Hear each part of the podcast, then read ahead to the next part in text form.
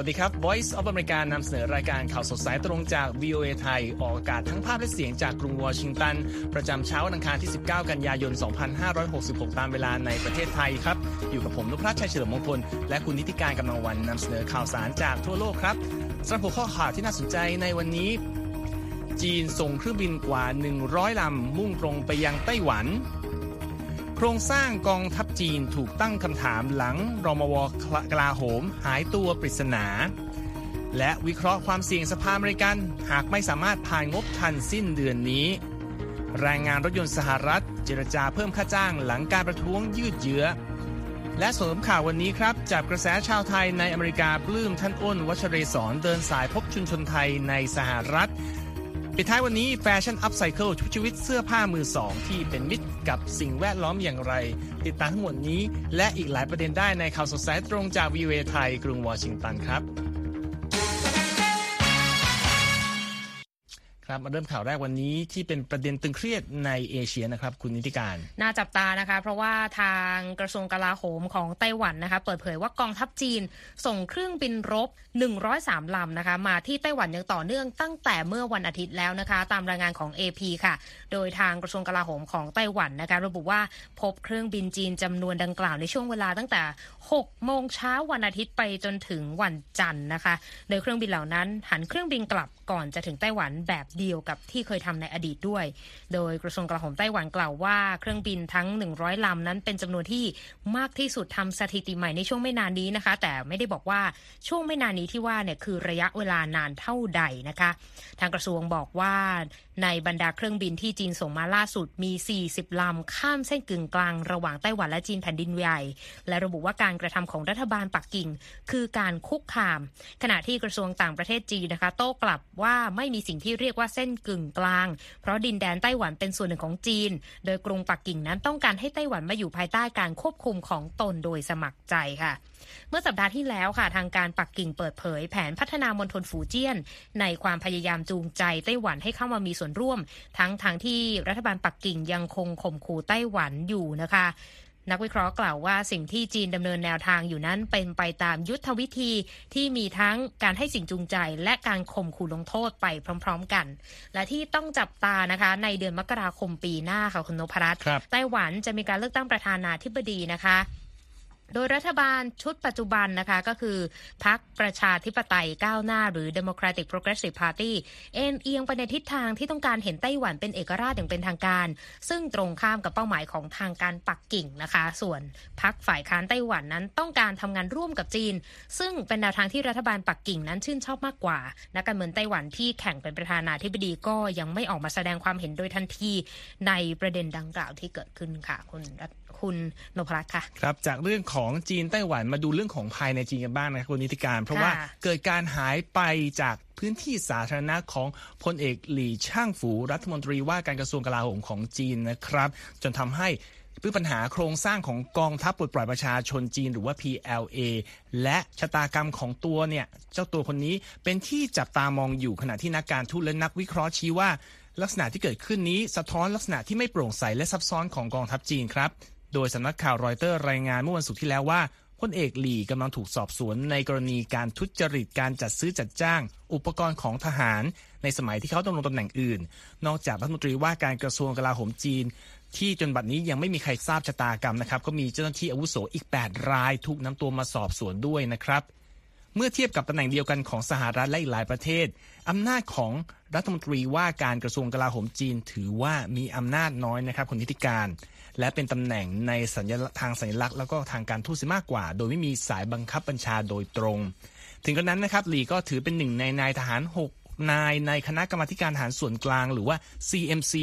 ซึ่งเป็นนกลไกการตัดสินใจสูงสุดของกองทัพภายใต้ประธานาธิบดีสีจิ้นผิง ผู้เป็นผู้บัญชาการทหารสูงสุด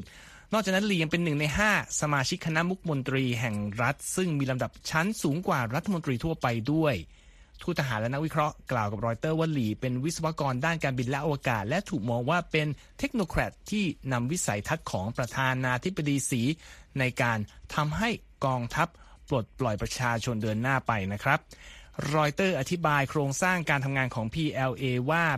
เป็นปีกทหารของพรรคคอมมิวนิสต์จีนที่ครองอำนาจอยู่ โดยข้อมูลจากรายงานประจำปีของกระทรวงกลาโหมสหรัฐหรือเพนทากอนระบุว่ากองทัพจีนไม่อยู่ภายใต้รัฐนะครับ แต่อยู่ภายใต้การควบคุมโดยตรงของพรรคคอมมิวนิสต์จีนครับ รายงานของเพนทากอนที่เผยแพร่เมื่อปี 2022 ระบุด้วยว่า ตั้งแต่ประธานาธิบดีสี ดำรงตำแหน่งผู้นำแล้วก็ประธาน CMC ก็มีการดำเนินนโยบายปฏิรูปหลายประการเพื่อลดความเป็นอิสระของกองทัพปลดปล่อยประชาชน และเสริมการควบคุมของพรรคเหนือกองทัพครับ ปัจจุบัน PLA ถือเป็นกองทัพที่มีขนาดใหญ่ที่สุดในโลกนะครับ มีสมรรถนะและความทันสมัยมากขึ้นเรื่อยๆ และมีการเปลี่ยนระบบของกองทัพ ในขณะที่โอบรับอาวุธแบบใหม่ๆ โดยในช่วงไม่กี่ปีที่ผ่านมาก็มีการรวมศูนย์การบังคับบัญชา ในระดับภูมิภาค และมีการสร้างกองกำลังสนับสนุนด้านยุทธศาสตร์ ที่รับผิดชอบงานด้านอวกาศ และสงครามไซเบอร์ด้วย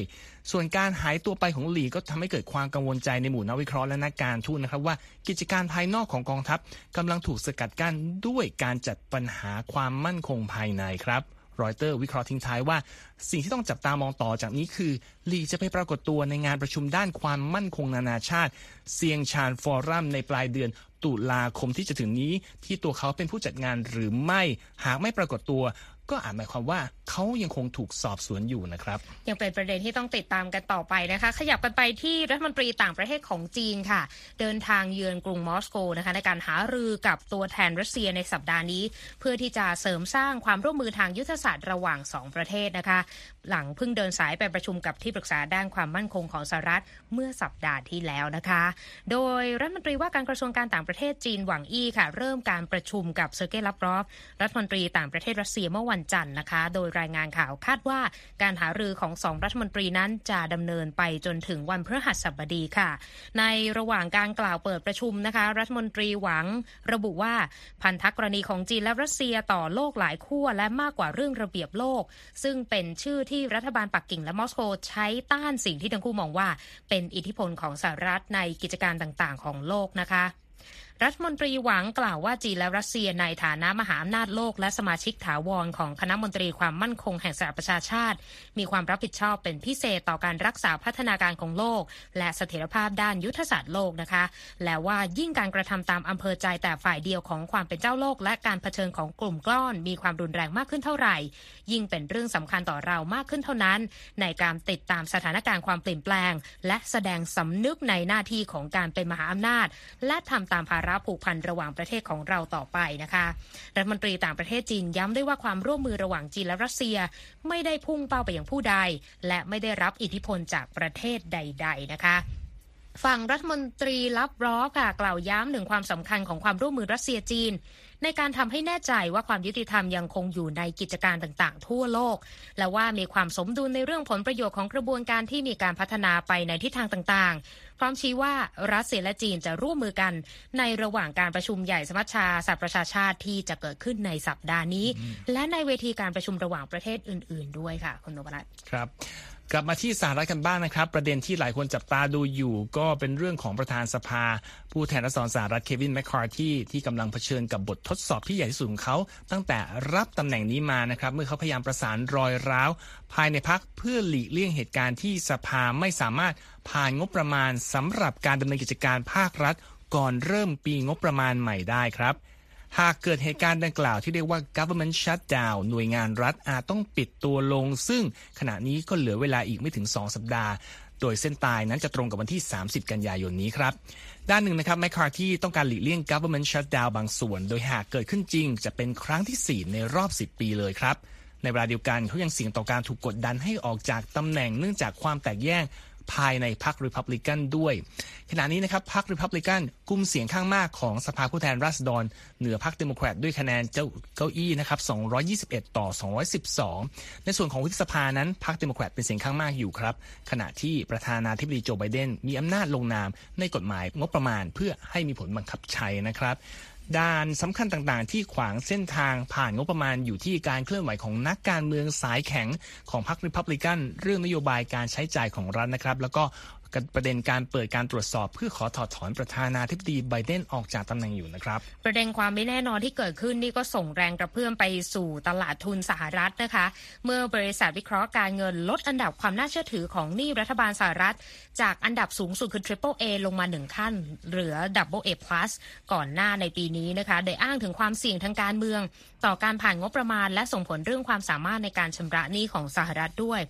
โดยสสฮาคิมเจฟฟรีย์ค่ะ จากพรรคเดโมแครตได้เตือนเมื่อวันอาทิตย์นะคะว่า สถานการณ์ปัจจุบันนั้นเปรียบได้กับสงครามกลางเมืองไปแล้ว อย่างไรก็ตามสสแมคคาตี้ค่ะในฐานะประธานสภาผู้แทนราษฎรก็หวังว่า จะสามารถผ่านร่างงบประมาณปี 2024สำหรับการเบิกจ่ายฝ่ายกลาโหม มูลค่า 886,000 ล้านดอลลาร์ได้ในสัปดาห์นี้นะคะ ก่อนหน้านี้ค่ะฝ่ายนักการเมืองสายแข็งของริพับลิกันก็ต้านการใช้จ่ายภาครัฐ และเรียกร้องให้มีการตัดงบประมาณแผ่นดินลง 120,000ล้านดอลลาร์นะคะจากที่ไบเดนและแมคคาที่ตกลงกันเอาไว้ ให้เหลือ 1 ล้านล้านกับอีก 4 7 0 0 0 0 ล้านดอลลาร์นะคะแมคคาที่ได้กล่าวในรายการ Sunday Morning Futures นะคะทางช่อง Fox News เมื่อวันอาทิตย์บอกว่าผมให้โอกาสพวกเขาพิจารณาร่างงบประมาณในสัปดาห์นี้ และย้ำว่าการนำร่างงบประมาณกลาโหมมาพิจารณาในสัปดาห์นี้จะแสดงให้ประชาชนเห็นว่าใครกันบ้างที่สนับสนุนกระทรวงกลาโหมนะคะ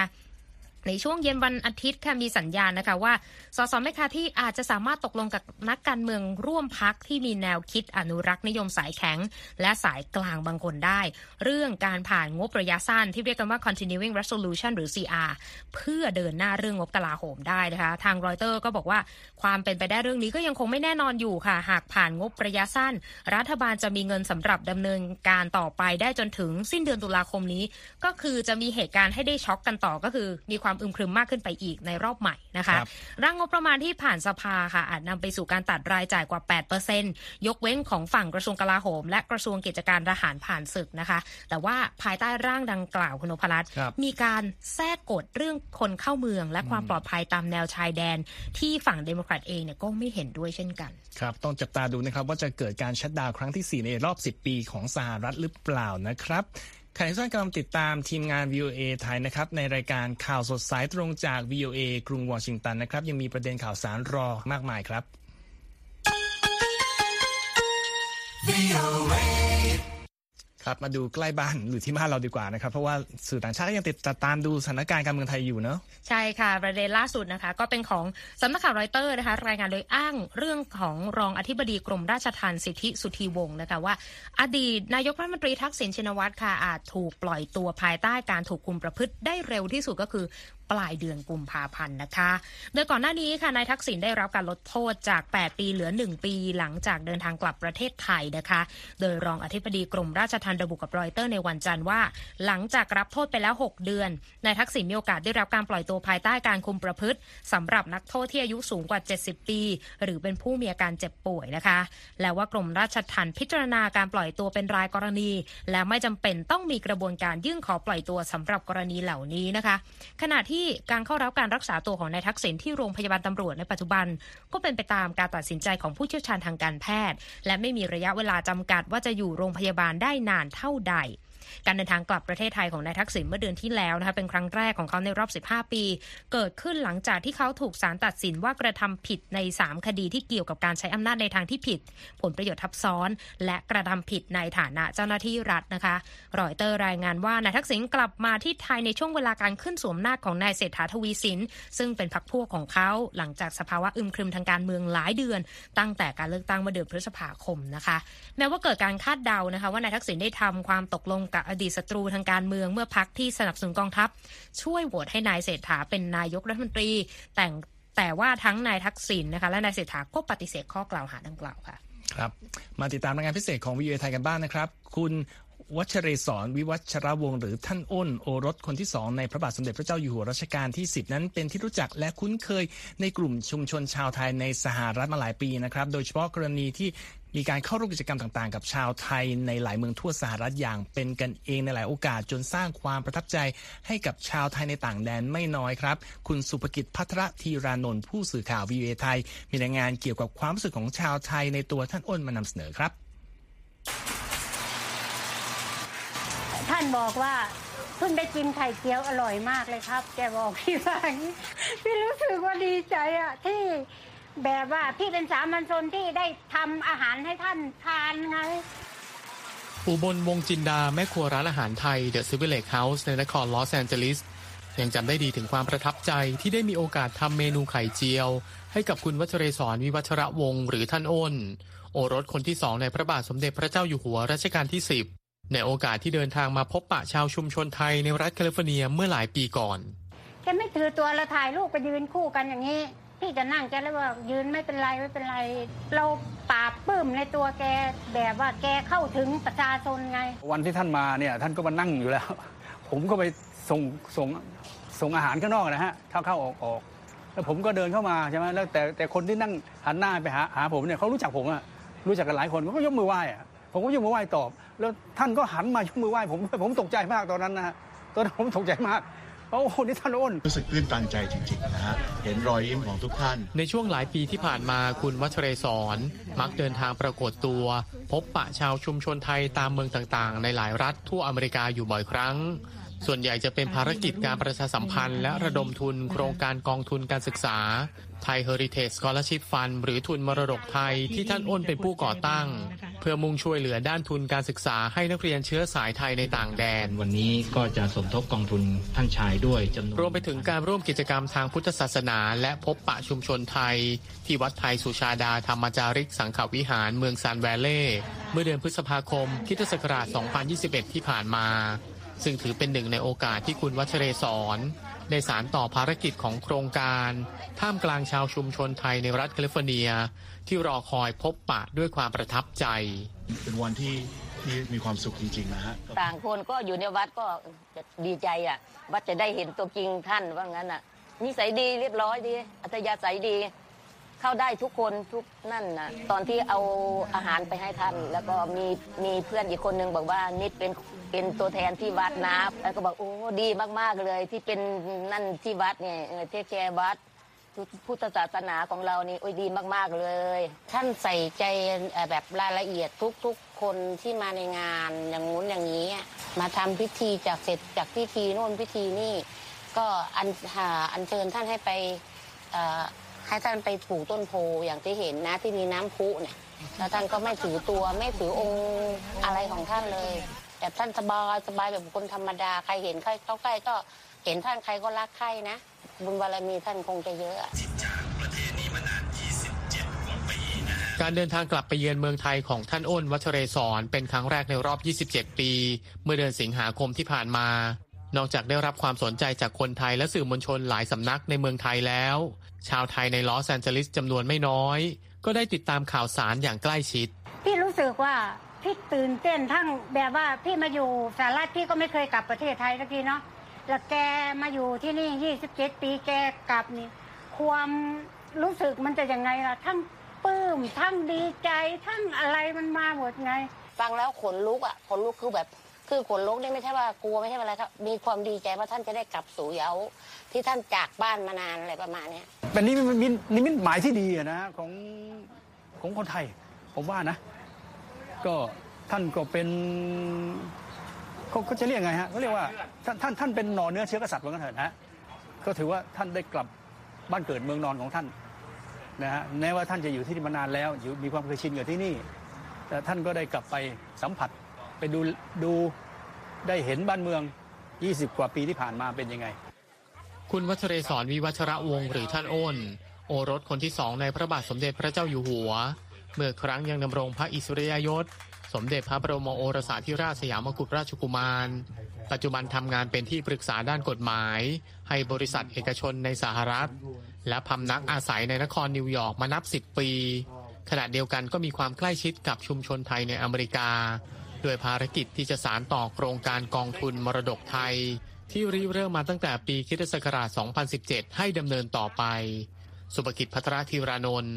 Voice of อเมริกาภาคภาษาไทย รายงานจากรัฐแคลิฟอร์เนีย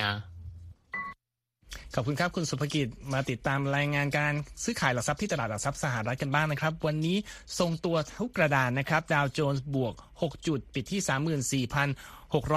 34,624 จุด ส่วน S&P เพิ่มขึ้น 3 จุดปิดที่ 4,453 จุด NASDAQ ไม่เปลี่ยนแปลงปิดที่ 13,710 จุด ส่วนราคาทองคำวันนี้ซื้อขายเพิ่มขึ้น 0.46%ที่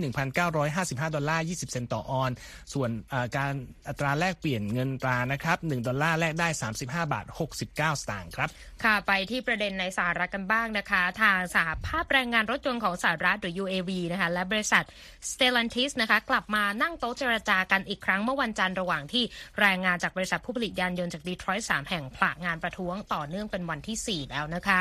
โดยรอยเตอร์ค่ะรายงานว่าตัวแทนสหภาพ และตัวแทนจากค่ายรถยนต์รายใหญ่ 3 แห่งของสหรัฐที่เรียกกันว่า Big 3นะคะก็คือ General Motors Ford และ Stellantis จับเข่าคุยกันตั้งแต่สุดสัปดาห์ค่ะ ในความพยายามที่จะยุติการประท้วงครั้งใหญ่ในรอบหลายสิบปี ของแรงงานอุตสาหกรรมยานยนต์อเมริกันนะคะ เงื่อนไขที่ทางแรงงานเรียกร้องในการประท้วงก็คือการขอขึ้นค่าแรง 20%ในระยะ 4 ปีครึ่ง นอกจากนี้ยังเรียกร้องให้ลดจำนวนวันในการทำงานต่อสัปดาห์ ฟื้นฟูระบบบำนาญและเพิ่มความมั่นคงของตำแหน่งงานในช่วงที่อุตสาหกรรมยานยนต์กำลังจะ เปลี่ยนไปเป็นการพัฒนารถยนต์ขับเคลื่อนด้วยพลังงานไฟฟ้านะคะ ทางประธานสภาพแรงงานรถยนต์ของสหรัฐเปิดเผยกับ NPR เมื่อวันจันทร์ว่ามีการคุยกันเล็กน้อยในช่วงสุดสัปดาห์ และบอกว่าประเด็นเรื่องการประท้วงว่าจะยืดเยื้อหรือเปล่าในทางสาภาพก็พร้อมที่จะทำหากจำเป็นนะคะ การประท้วงครั้งนี้ส่งผลกระทบให้มีการระงงับการผลิตที่โรงงานรถยนต์ในมิชิแกนโอไฮโอและมิสซูรีนะคะกระทบกับการผลิตรถยนต์ Ford Bronco Jeep Wrangler และ Chevrolet Colorado และรถยนต์ยอดนิยมอื่นๆด้วยทีนี้ทางรัฐมนตรีว่าการกระทรวงการคลังสหรัฐนะคะเจเน็ตเยเลนก็บอกว่ายังเร็วเกินไปที่จะประเมินผลกระทบของการประท้วงต่อเศรษฐกิจอเมริกัน แต่ก็บอกว่าอยากจะให้มีการเจรจาสิ้นสุดโดยเร็วค่ะ ครับ อันนั้นก็เป็นสถานการณ์ที่ต้องติดตามเช่นกันนะครับ มาดูเรื่องของการคมนาคมอีกแบบบ้างนะครับ บริษัทผลิตอากาศยาน พลังงานไฟฟ้า Joby Aviation กล่าวในวันจันทร์นะครับว่าจะทำการลงทุนเป็นเงินถึง 500 ล้านดอลลาร์ เพื่อสร้างโรงงานแห่งใหม่ในเมืองเดตันในรัฐโอไฮโอ โดยหวังจะใช้เป็นฐานการผลิตยานพาหนะบินได้เพื่อรับส่งผู้โดยสารครับ โดยก่อนหน้านี้ Joby ผลิตยานต้นแบบที่โรงงานในรัฐแคลิฟอร์เนีย และจะใช้โรงงานในโอไฮโอ เพื่อการผลิตในวงกว้างต่อไป โจเบนบีเวิร์ดผู้ก่อตั้งบริษัทนะครับบอก กับรอยเตอร์ว่าบริษัทกำลังดำเนินการอย่างแข็งขัน เพื่อให้รับใบอนุญาตจากหน่วยงานกำกับดูแลด้านการบินสหรัฐ หรือ Federal Aviation Administration ครับและบริษัทก็หวังว่าจะใช้อากาศยานแท็กซี่ติดปีกนี้ในเชิงพาณิชย์ในอีก 2 ปีจากนี้ หลังจากการเริ่มก่อสร้างโรงงานในโอไฮโอในปีหน้านะครับมีการคาดว่าโรงงานนี้จะสามารถสร้างงานได้ราว 2,000ตำแหน่ง และผลิตอากาศยานเพื่อการบินรับส่งผู้โดยสารได้ถึง 500ลำต่อปีนะครับทุกท่านสามารถกลับมาอ่านรายงานนี้และเรื่องอื่นของเราได้ที่เว็บไซต์ของเรา v i t h a i c o m และติดตามอัปเดตได้ทาง Facebook Instagram X และ YouTube viaThai รวมทั้งกับฟังย้อนหลังได้ที่ Spotify viaThai นะครับ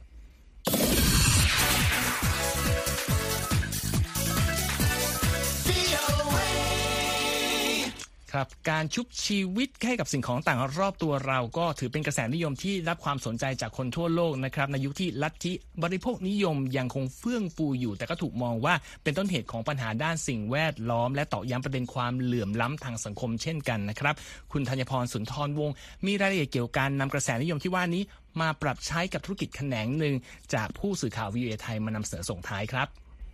กระแสอัพไซเคิลที่มุ่งเน้นการกำจัดของเหลือจากการบริโภคและอุปโภคของคนเรากำลังเป็นสิ่งที่ได้รับความนิยม และมีผู้นำมาปรับใช้กันมากขึ้น แม้กระทั่งวงการแฟชั่นที่เน้นการผลิตสินค้าใหม่ๆ ออกมาอย่างต่อเนื่องค่ะ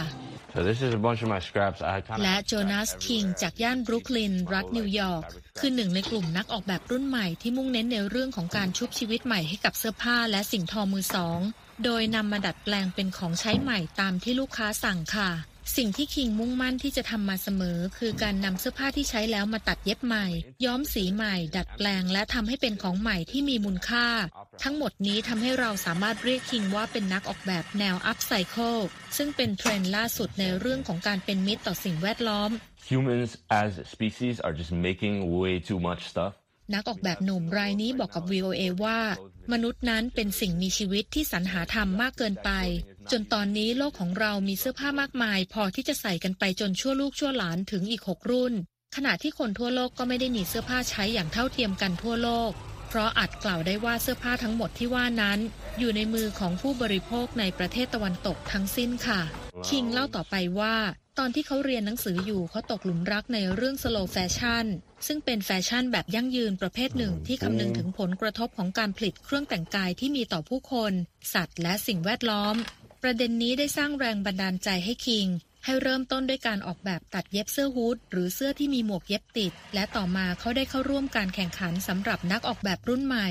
นอกจากนี้เขายังเป็นอาสาสมัครในงานแฟชั่นโชว์สำหรับเด็กชื่อดังอย่าง KidSuper และได้รับจักรเย็บผ้าคันแรกในชีวิตของเขาเป็นของขวัญอีกด้วยค่ะ คิงเข้าเรียนที่สถาบัน Fashion Institute of Technology ในนครนิวยอร์ก และอาศัยอยู่กับเพื่อนๆ ศิลปินและนักดนตรีที่บรูคลิน โดยวัสดุที่เขาใช้นั้นได้มาจากเพื่อนๆบ้าง แต่ส่วนใหญ่แล้วมาจาก Fab Scrap หรือองค์กรที่ทำงานด้านการรีไซเคิลเสื้อผ้าในนครนิวยอร์กค่ะ เจสสิก้าชไรเบอร์ผู้ก่อตั้ง Fab Scrap กล่าวว่า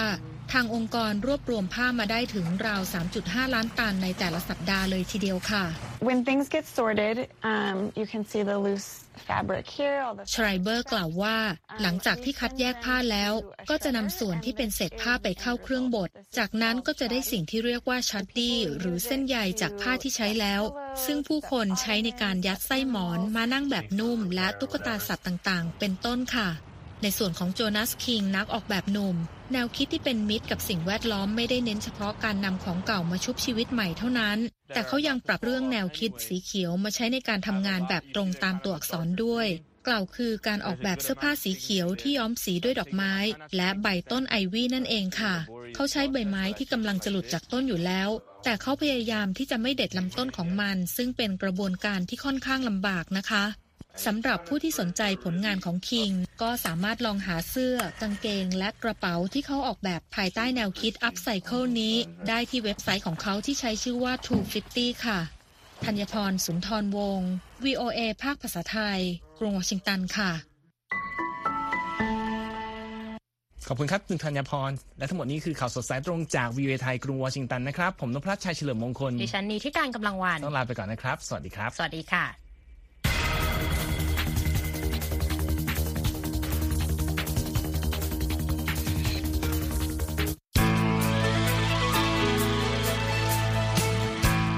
ครับ และที่จบไปเป็นรายการจาก VOA ภาคภาษาไทย รายงานสดส่งตรงจากกรุงวอชิงตันประเทศสหรัฐ คุณผู้ฟังสามารถติดตามข่าวสารจากทั่วโลกได้ในทุกที่ทุกเวลา ที่เว็บไซต์ voa thai com รวมถึงทุกช่องทางในโซเชียลมีเดีย Facebook YouTube Twitter และ Instagram เริ่มต้นวันด้วยการอัปเดตข่าวสารจากทั่วโลก ผ่านรายการข่าวสดสายตรงจาก VOA ภาคภาษาไทย และสุดสัปดาห์กับ VOA ทั้งยังเรียนรู้เรื่องราวทางวัฒนธรรม และไลฟ์สไตล์ ผ่านรายการภาษาอังกฤษแบบอเมริกันของเรา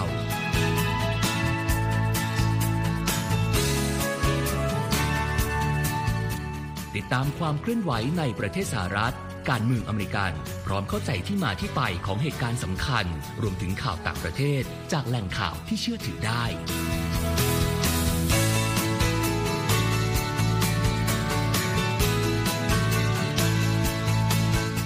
นอกจากนี้ VOA ยังมีบทสัมภาษณ์และคอนเทนต์แบบ Exclusive จากบุคคลที่น่าสนใจหลากหลายวงการ และยังมีเรื่องราวของคนไทยในประเทศสหรัฐอีกด้วย